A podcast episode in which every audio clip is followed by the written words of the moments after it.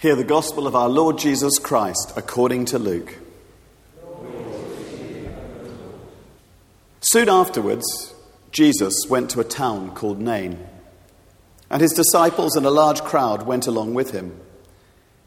As he approached the town gate, a dead person was being carried out, the only son of his mother, and she was a widow. And a large crowd from the town was with her. When the Lord saw her, his heart went out to her, and he said, Don't cry. Then he went up and touched the bier they were carrying him on, and the bearers stood still. Jesus said, Young man, I say to you, get up. The dead man sat up and began to talk, and Jesus gave him back to his mother. They were all filled with awe and praised God. A great prophet has appeared among us, they said. God has come to help his people. This news about Jesus spread throughout Judea and the surrounding country. This is the gospel of the Lord. Praise to you, O Christ. The front cover of the service sheet shows a picture of a person holding up a sign which says, Jesus changed my life. And you'll notice that was a theme in all three readings. The widow of Zarephath, um, her life was changed by, and her sons, by Elijah as God healed her son, brought him back from the dead.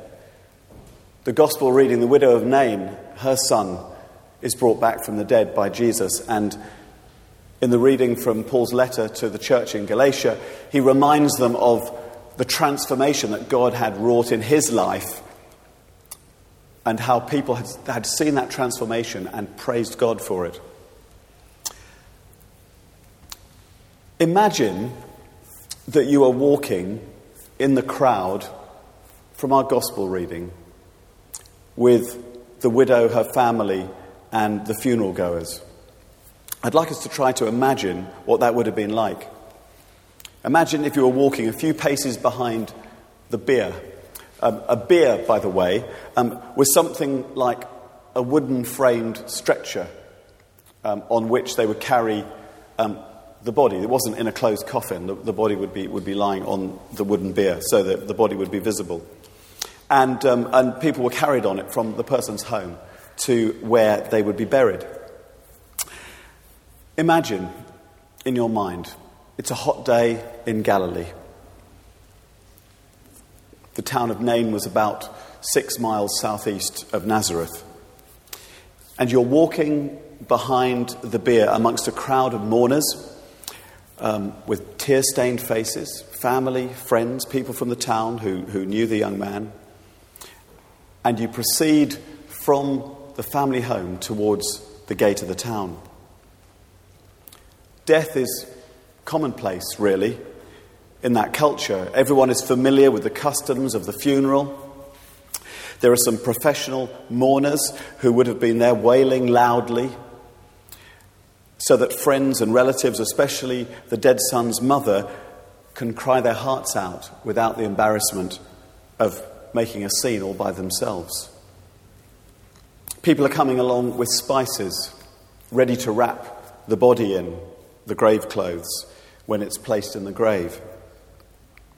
The family burial plot would probably have been a little way outside the town, perhaps in a small cave in the side of a hill. Perhaps other family members have been buried there and their bones would have been put in a, in a bone box, leaving the main shelf in the, in the tomb um, ready for the next burial. That's where you're going to, that's where the procession is going to. Imagine you're part of it, following that, that bier out of the town. A death in a small Middle Eastern community touches everybody. And this one is particularly poignant.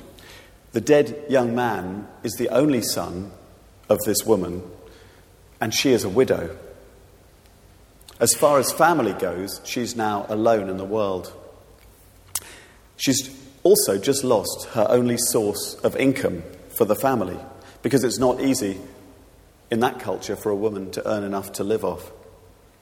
And to add to the hardship, she also knows There won't be any grandchildren for her. It's the end of the family line.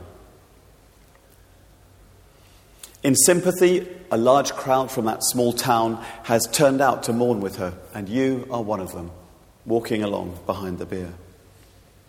There are no easy answers to her plight, but you feel a need to be one of those who stand with her in her grief.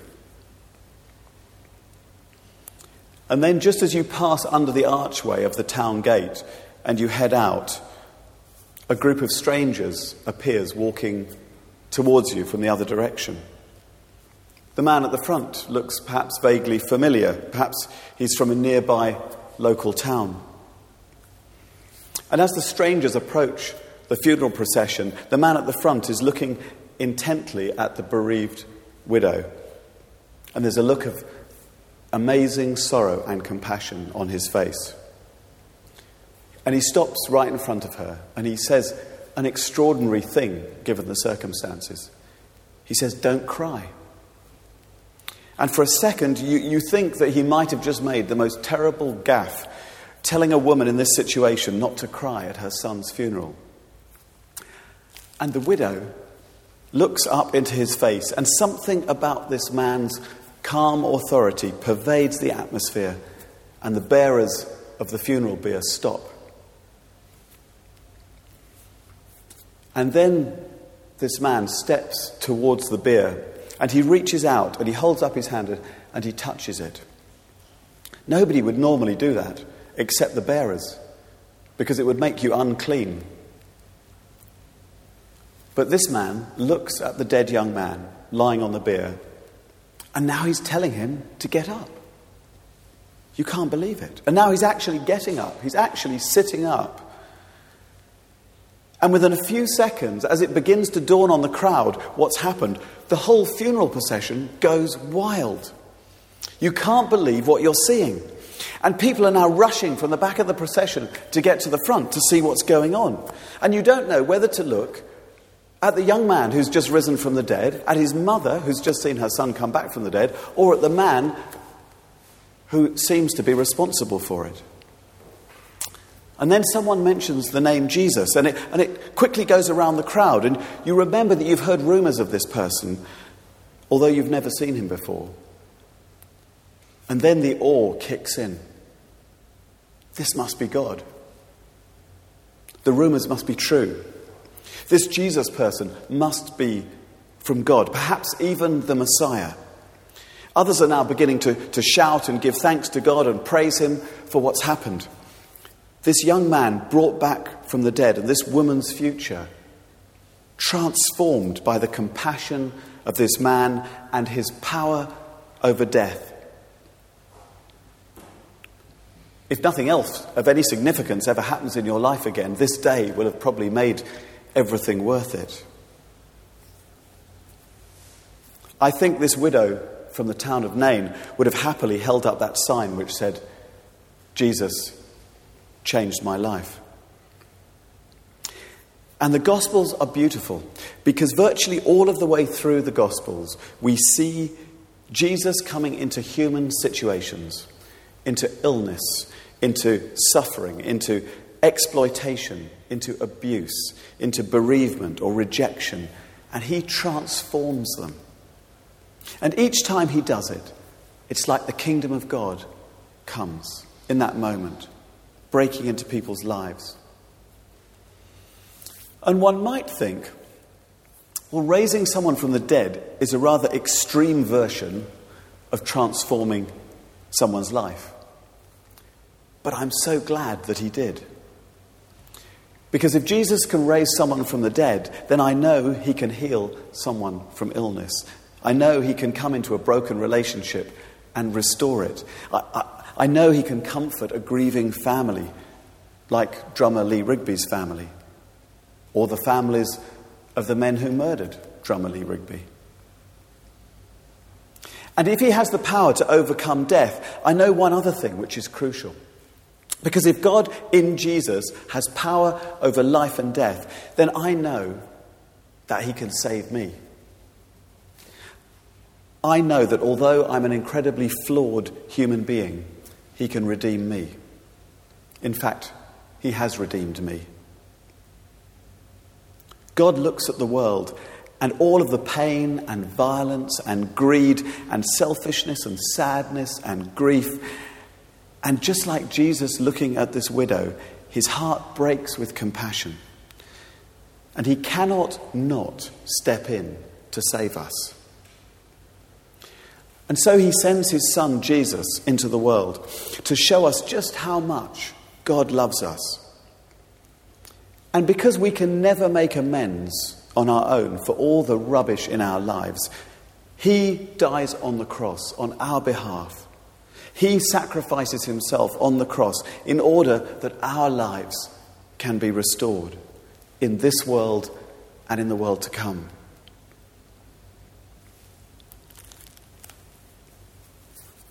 Jesus changes lives, he transforms lives. He transforms situations, and He's still doing it today. And this is such good news because we find ourselves in life situations which need His transforming power. We find ourselves stressed out by our jobs sometimes. Perhaps we have a less than sympathetic manager, or out of work and desperate for a job, or struggling with a family relationship or perhaps in fear of illness, or caring for elderly relations in difficult situations, or worrying about the mortgage payments, or perhaps there's a moment coming up next week or next month or next year that you're dreading. And He can come into those situations. And what I'd like to do is, I'd like to spend a little time now in what I might call imaginative prayer. We've been imagining ourselves at that funeral procession in the town of Nain 2,000 years ago, but now I'd like us to, to jump forward. And whatever it is, I'd like you to think of a situation in your life that troubles you, that worries you, that concerns you, that makes you sad, that you fear, whatever it is. I want you to think about a situation. And, and let's do this prayerfully. Let's close our eyes as we do this. And just imagine that particular situation in your life that needs redeeming. I want you to picture it. And as you picture the scene, allow yourself to feel the emotion which that situation provokes in you. Feel the sadness, feel the anger, feel the, the stress, the worry. Allow those feelings to come forward. And as you picture that situation, I want you to watch as Jesus comes into the scene. I want you to imagine Jesus is walking right into the middle of that scene. And let him approach and perhaps speak and perhaps touch and perhaps command.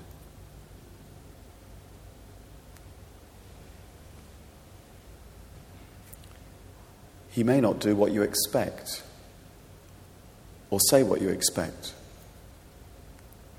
but just imagine and watch what he does.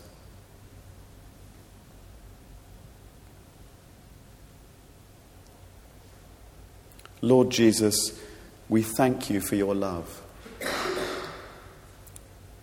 The love which transformed that widow's life. And we acknowledge that you have the power to transform our situations and our lives today.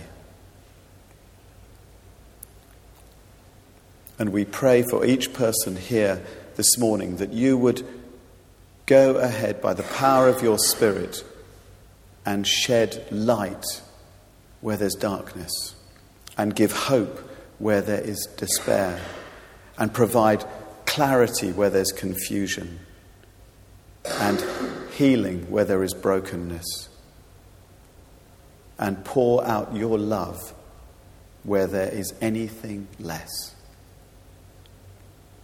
We ask in Jesus' name. Amen.